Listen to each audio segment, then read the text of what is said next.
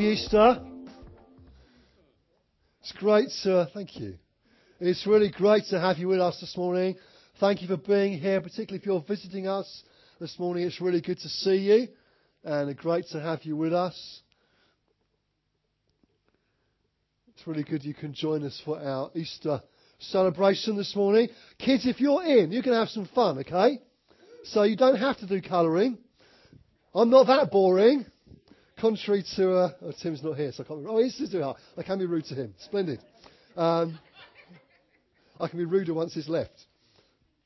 He's gone. Okay, now I can say what I really want to say. so we're going to have some fun this morning, and uh, we're going to look at the Easter story and uh, look at what that means for us and what God has for us uh, this morning in that. But I guess to many people these days, Easter has just really become a celebration of chocolate. I mean, there'll be some people who would argue that Easter should be renamed Chocolate Fest. Would you agree? I mean, I've, uh, I've seen some stuff online recently that uh, people have been getting excited because there have been some uh, Christian themed Easter eggs in supermarkets this year, which is great, and I'm a great supporter of that. But isn't it remarkable that the Easter egg and the Easter to celebrate have become so disconnected? And we get so excited when, wow, there's a religious themed Easter egg. Yeah, there should be. It's what it's actually celebrating. However, because Easter for many is a chocolate fest, it seems, I thought we'd start with a chocolate quiz. Is that good? So we should have it coming up on the screen here, and uh, you can test your chocolatey knowledge. Or oh, there is our Easter bunny, because obviously Easter is about bunnies, isn't it? Is it? No, it's not, is it? Not really. So we have an Easter quiz for you. So pay attention and you can shout out your answers uh, nice and loud. So uh, let's, uh, let's go for the first question. Where does the UK rank in terms of worldwide chocolate consumption? First, second, fifth, or seventh? Okay, hands up for first, second, fifth, seventh. I think that was, I think that was uh, seventh. And the answer is seventh. Oh, if he puts his hands up, okay, if he puts his hand up, you can guess that might be the right answer. Not, I'm telling you who wrote the quiz because that would be cheating and you wouldn't want to do that. But yeah, only seventh. Okay, that's not bad. Okay, next question. When did the first chocolate factory open in Britain? David, you're not allowed to answer this. One, two, three, or four. Let's some answers.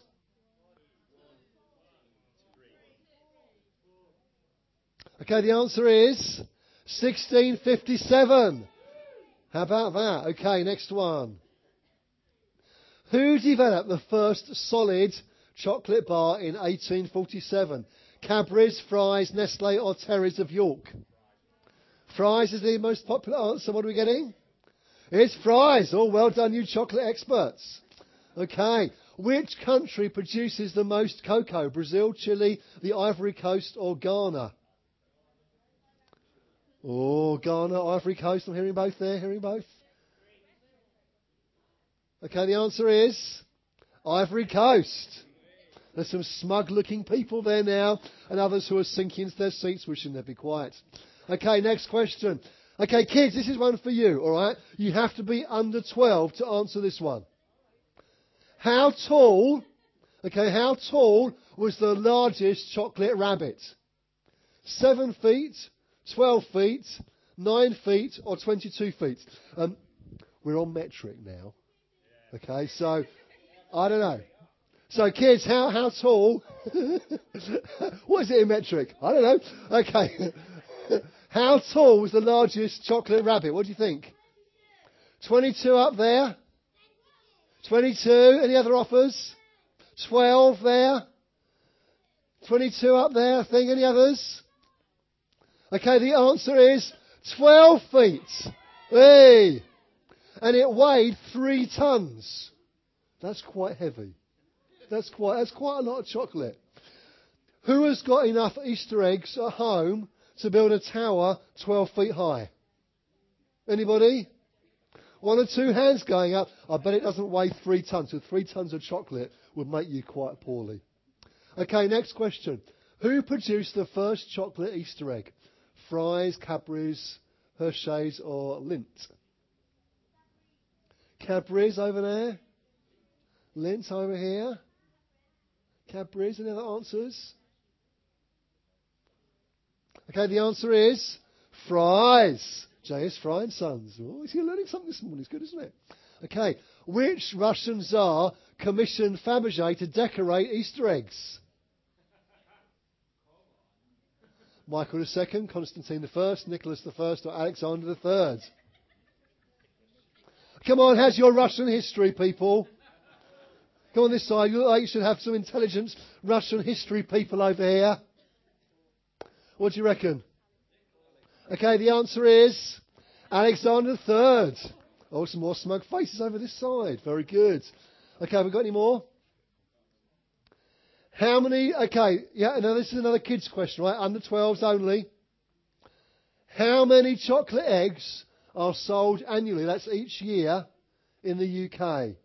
20 million, 10 billion, 90 million, or 50 million? How many chocolate eggs are sold every year in the UK? What do you reckon, Kezia? 10 million you're going for?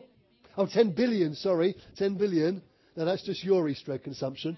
Um, any others? You're going for 10 billion. Anybody else? Any other variants on 10 billion? You're going for 10 billion as well. That's quite a popular one, isn't it? Okay, well the answer is only 90 million.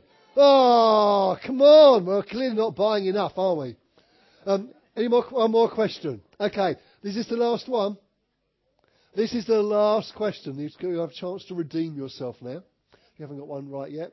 When did Cadbury's cream eggs first go on sale?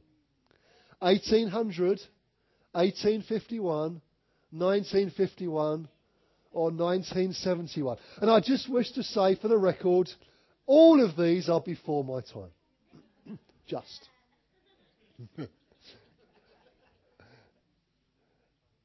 Okay. On? 1800, 1851, 1951, 1971? 1951 you're going for, Dave? Okay. Was that your first cream egg? No. um, any other offers? 71 over there. Okay, final answer. 1971. So clearly there is some link between Cadbury's cream eggs and decimalisation. But I'm not quite sure what it is. was that 71 as well? Yeah, yeah, it was, is it? Again, before my time, what can I say? Is that it? Okay, well, thank you, David, for that um, fantastic chocolate quiz and the glorious Easter bunny, which was really quite something. but listen, for us, whilst we do enjoy Easter, I mean, hands up if you enjoy Easter eggs. Some of you are fibbing right now.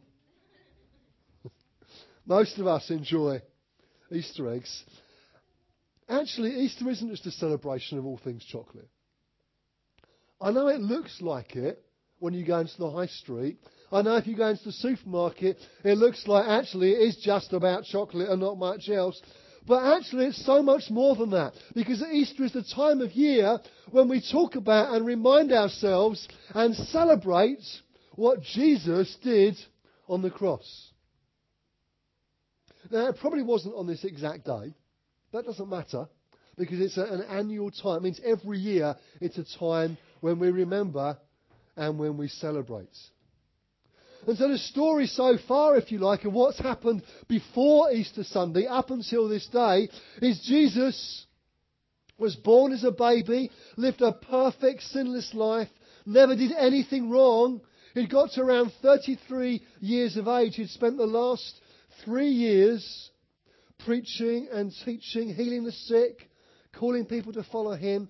Here was the Son of God in human flesh fully God, fully man as well. But now he's been arrested. Been arrested on false charges. And he's tortured and then crucified. And he dies a horrible death on a cross. And his body is taken down and laid into an empty tomb. And that's where we're going to pick up the Bible's accounts. There's not time this morning to read all of the Bible's account of the Easter story, but we're going to pick up the story just now. Because Jesus has died on the cross. We'll talk about why in a moment. And his body's been taken down and laid in a tomb. Luke 24, verse 1. On the first day of the week, very early in the morning, the women took the spices they'd prepared and went to the tomb. They found the stone rolled away from the tomb. But when they entered, they did not find the body of the Lord Jesus. While they were wondering about this, suddenly two men in clothes that gleamed like lightning stood beside them. In their fright, the women bowed down with their faces to the ground. But the men said to them, Why do you look for the living among the dead? He's not here, he has risen. Remember how he told you while he was still with you in Galilee? The Son of Man must be delivered into the hands of sinful men, be crucified, and on the third day be raised again. Then they remembered his words. When they came out from the tomb, they told all these things to the eleven and to all the others. It was Mary Magdalene, Joanna, Mary the mother of James, and the others with them who told this to the apostles. They did not believe the women because their words seemed to them like nonsense. Peter, however, got up and ran to the tomb. Bending over, he saw the strips of linen lying by themselves, and he went away, wondering to himself what had happened. So it was now on the third day, and the women went to the tomb. The tombs in those days, in this case, was uh, was sort of cut out of a rock, and you could literally walk into it. You might have to bend down a little bit, but it wasn't something where you buried somebody in the ground like like we do in a coffin these days. It, the body had been laid in this sort of like a cave, really, and a big stone rolled a, rolled over the entrance to it.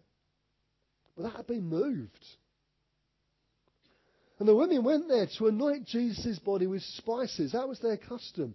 And they couldn't do it the day before because that was the day of rest. And they were meant to rest on the Sabbath day. And so they couldn't do it then. They were doing it the next day. And they expected to find the dead body of Jesus. That's what they expected to find there. But the tomb was empty. Jesus wasn't there. And suddenly, what other reports call angels appear and tell them that Jesus is not here. And they ask them a question, why do you look for the living among the dead? They're saying to, they're saying to the women, hey, he's not here. Why are you looking for somebody who's alive in a place where only dead people should be? So the women had assumed that Jesus was still dead. It's not unreasonable, seeing as the Romans had crucified him. Now, the Romans were good at lots of things. One of them was making sure people were dead. And they did a good job of it. And there's no way that anybody was to come down off a cross anything other than dead. Very, very dead. And that's how they expected to find Jesus. But instead, what do they find? A tomb where the stone had been rolled away, and a tomb that was empty, and some news that would change everything. So, why is an empty tomb so significant? Because it points to the resurrection of Jesus. Jesus didn't stay dead, he came alive again. Amen? This is why it's so significant, because it points to the resurrection of Jesus. And the angels went on, He's not here, He has risen. Thank you. There was one. I'll try again in a second. Amy, do you want to be coming up? The angels went on. This is your second chance. He's not here. He has risen. Hallelujah. Is that significant? Is it important? Yes, it is. It changes everything. It changes absolutely everything. And this morning, I'm going to explain to you very briefly why it's so important. Then I'm going to give you an opportunity to make a response this morning. You see, what we're talking about here is some really, really good news. But it's not just good news that's interesting. It's not just good news where you might say, oh, that's nice. No, this is good news that changes everything. This is good news. If you haven't responded to it like this before, it could change everything for you this morning. Before we get there, we've got a song.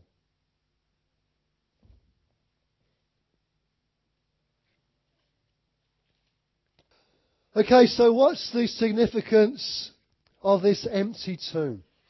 Why is it so important? Why are we talking about it 2,000 or so years later? What's its significance? You see, everyone knew that Jesus had died. They'd watched it happen. They'd seen the Romans do their thing. They'd seen Jesus' body being taken down and laid in a tomb. But remember, Jesus had spoken about his resurrection. He had said that this wasn't going to be the end. He had talked about it, but it's really clear at this stage the disciples, Jesus' friends, didn't really understand what he was talking about. Didn't really get it, you might say. They didn't understand what had happened. All that they knew was the tomb was empty. Now, generally speaking, empty things are not good, are they? You know, an empty cupboard is not good. An empty fridge is not good. You know, an empty wallet, well, that's bad news, isn't it? You know, we don't like empty things. Empty chocolate tins, particularly at Easter, are really bad news. Empty fuel tank in your car, you're not going to get very far. Well, rhymes? say that's good, isn't it? I'm going to write that down. But empty things are not good, are they? We like things to be full. You know, a full fridge, a full cupboard, a full tin of chocolate, a full tank of petrol actually is much better, isn't it? But this morning, what we're celebrating is something that's empty an empty tomb. And we're celebrating an empty tomb because that tells us that we have a risen and alive Saviour. So, because the tomb was empty, or more importantly, because Jesus rose to life, you and I can experience fullness of life. Jesus said this He said, I have come that they may have life and have it to the full. Another translation puts it like this I came so that they can have real and eternal life, more and better life than they ever dreamed of. Maybe you feel that your life is empty. Maybe you've been searching for meaning, for a purpose, maybe even a reason to live. Well, this morning you can exchange a life that feels empty to one which Jesus describes as full. So life is not meant to be empty. The tomb is meant to be empty. Your life is meant to be full full of life with Jesus. The tomb is empty so that your life can be forgiven and full. Do you notice that phrase there? Forgiven and full. This new life that Jesus talks about actually begins with forgiveness. It's important, it's crucial to the whole thing because you and I men and women, boys and girls, mankind, humankind, we might say, we were created by God for a relationship with Him, to be God's friends. That's what it was meant to be like. That's how it was in the beginning. But you see, we rebelled. Men and women decided that actually they thought life was better without God and decided to do their own thing. And in so doing, there became a great gap, a great separation between God and men and women and boys and girls. And because, because of this gap, because of what we did wrong against God, what the Bible calls sin, it meant that no longer could we have that relationship with Him. And worse than that, it meant that actually God was judging us. Because He's holy and perfect and can't look upon anything that's sinful. And we're all in the same boat. Romans 3:23 says for all have sinned and fall short of the glory of God. So is there any hope? Doesn't sound very hopeful, does it? On a day we're going to be celebrating, doesn't sound like a lot of good news there. Well, if the story finished there, it wouldn't be great. We'd be in a mess. There would be no hope. And all we'd have is chocolate. And nothing else. And there wouldn't be any hope for us. There wouldn't be any possibility of a relationship with God. Because whatever you and I might try to put that relationship right, it doesn't cut it. It, it doesn't work. We can try our hardest. We can pray lots. We can read the Bible. We can be nice to old people and see them across the road. We can do all sorts of things. But actually, nothing that you and I do can make our relationship with God right. Nothing that you can do. Even if you tried your hardest, even if you promised to be really good, it wouldn't be enough because you'd fail. And we know what it's like, don't we? We get things wrong, even when we try really hard. It doesn't work. But God knew that. God knew that. So He did something about it. He took the initiative. God said, I'll do something. I'll send my son. And so that's why Jesus came. Because the Bible says that God so loved the world that he gave his one and only Son, that whoever believes in him shall not perish but have eternal life. God gave.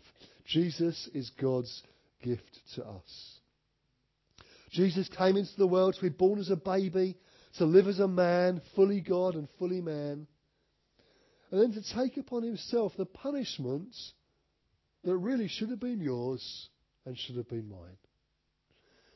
He stood in our place. He took it upon himself so that we didn't have to.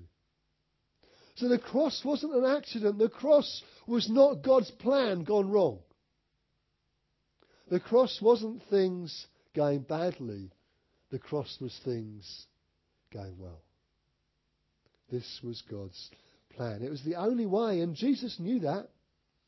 That's why you find Jesus saying to his Father, Is there another way? Is there another way of this?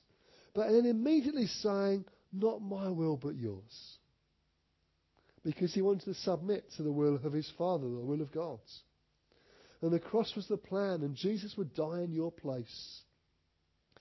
And so by trusting in him, by believing in Jesus, by putting your hope and trust in Him, by following Him. Jesus called people to, to follow Him. By following Him. Everything that you've done wrong, your sin, as the Bible calls it, get tra- transferred from you onto Jesus. And He takes the punishment that should have been yours. He stands in your place and says, I'll take that. I'll take that. And so then, by believing in Him and following Him, He takes the punishment that should have been yours, should have been mine. He removes your guilt. You get forgiven and you get to go free. That's good news, isn't it? That is really good news. And it's good news no matter how old you are. Whether you're the youngest person in here this morning, or the oldest person here this morning, or somewhere in between. This is good news for you. It's like when you get a Christmas card with your name on it. Or maybe at this time of year, you get an Easter egg with your name on it. It's like it's, it's, it's addressed to you, isn't it? You know it's for you. It's like when I get bills through the post. I know they're for me, they've got my name on it. Actually, this has got your name on it this morning. Because this good news is for you. All of you. All of us. It isn't just for the person in front of you or behind. Isn't just for the person that you came with or the person you're sitting next to. This good news this morning is for you. It really is. It really is. But you see, it doesn't end there. We've still got this empty tomb, remember? The cross wasn't the end. That wasn't the end of things because three days later, or on the third day rather, Jesus rose to life again. This is resurrection life. And actually, this is what is promised for you and I if we put our trust in Jesus. Not only is your sin forgiven, not only do you get your relationship with God restored, not only can Jesus be really your very, very best friend, always faithful, always there for you, will never let you down.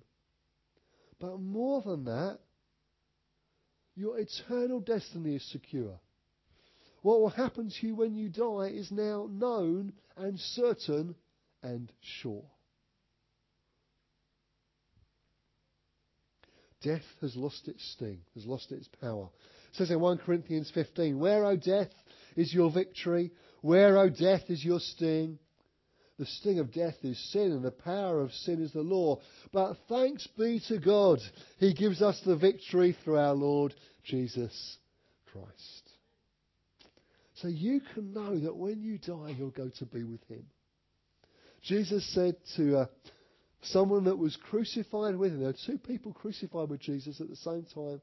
He turned to one of them who believed in him and said, Today you'll be with me in paradise. Even at that moment, as this guy was about to take his final breath, even at that moment, by trusting in Jesus, he could be forgiven and know what was going to happen to him. So you'll have eternal everlasting life. And as well as that, your life now on earth can be forgiven and full. Or as the Bible puts it, as Jesus said, life in all its fullness. The band can come up, please, as we come to a conclusion this morning. This is good news, isn't it? It really is. It seems that if you pick up a newspaper these days, you don't get an awful lot of good news. I, I guess it's not what sells newspapers. Bad news or salacious celebrity gossip stories sell newspapers. But listen, this is the best news you'll ever hear or you'll ever read about. A survey last year found that 90% of Christians think that children today know less about the crucifixion and resurrection than they did 30 years ago. That's probably true. It's probably true. He also found that 95% of Christians believe that Jesus was raised from the dead on the third day after his crucifixion. I'm not sure about the other 5% who quite where, where, they got to. But what about you? What do you believe? What do you believe? Do you believe that Jesus has risen from the dead? It's the resurrection that changes everything.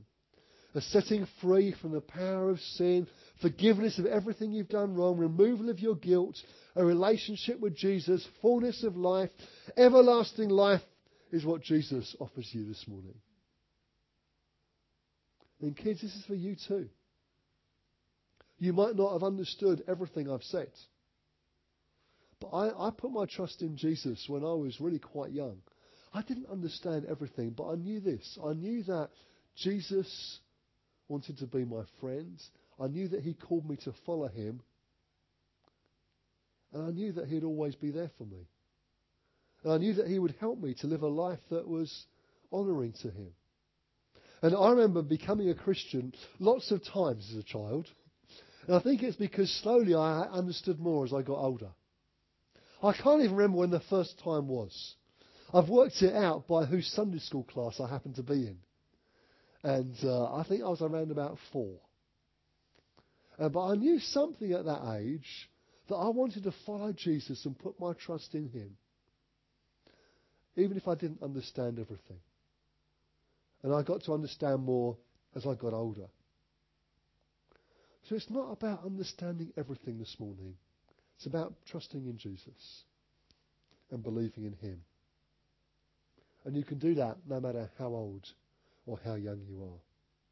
You can know that relationship maybe for the first time this morning. This morning, your life can change dramatically forever. So, in a moment, I'm going to give you a chance to respond and give you a chance to say, Yes, I want to put my trust and hope in Jesus. Maybe that's for you for the first time. Or maybe for you, you did that maybe years ago, maybe some time ago. Maybe you made a decision to follow Jesus and then things didn't work out as perhaps you hoped for. Maybe you, you wandered away. And maybe this morning you've come back thinking, I just want to try it again. I just want to follow Jesus again. Well, this morning you can. This morning you can make a response to Him to follow Him again. And so I'm going to invite you in a moment to make that response and decide to put your hope and your trust in Jesus. I'm going to lead you in a prayer that you can pray that will help you to do that. So let's stand together.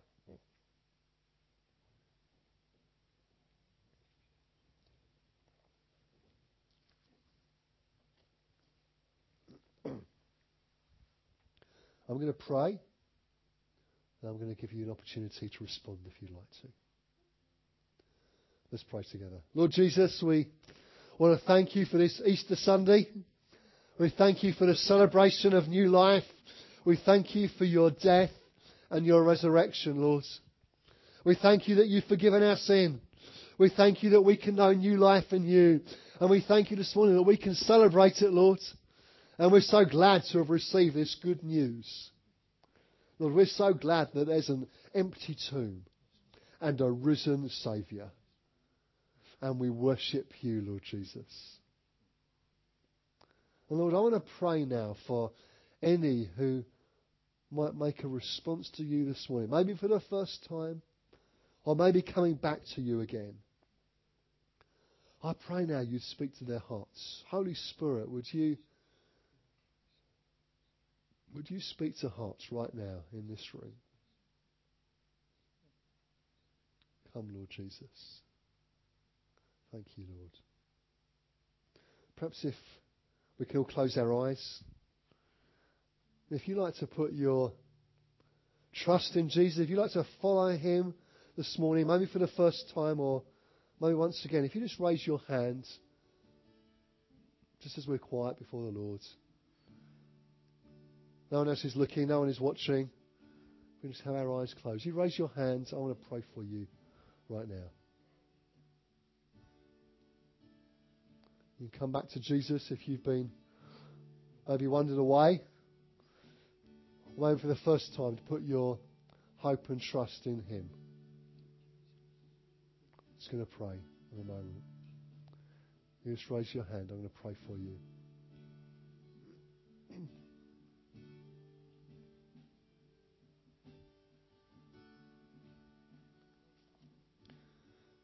You can say this prayer in your heart as I pray it. Dear Lord Jesus, I'm sorry for the things I've done wrong in my life. Please forgive me. I now turn from everything that I know is wrong. Thank you that you died on the cross for me so that I could be forgiven and set free. Thank you that you offer me forgiveness and the gift of your Spirit. And I now receive that gift. Please come into my life by your Holy Spirit to be with me forever. Thank you, Lord Jesus. Amen. Amen. If you prayed that prayer this morning, either for the first time or prayed it again, then we'd love to chat with you afterwards, love to give you some literature that could help you and pray with you. If you just come down to the front and see my friend Kevin here, Kevin, can you put your hand up? Then he'd love to chat with you and pray with you. If you prayed that prayer this morning. But as we close, let's celebrate and sing and worship our risen Saviour. You lead us.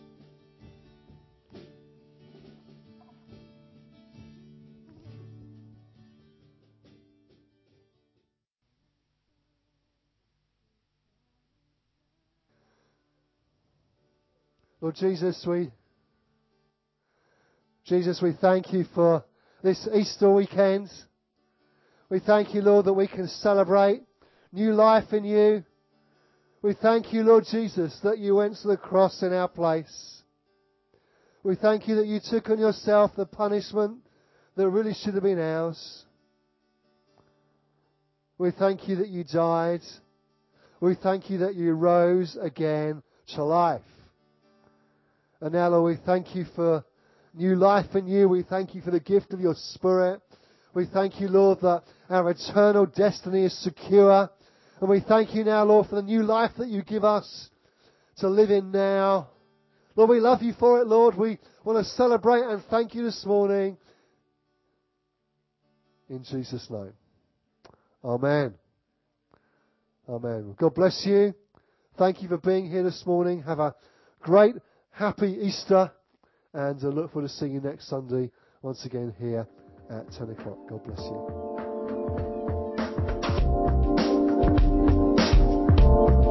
Thanks for listening to this Jubilee Church podcast. Feel free to check out our website at www.jubilee.org.uk and come along on any Sunday morning.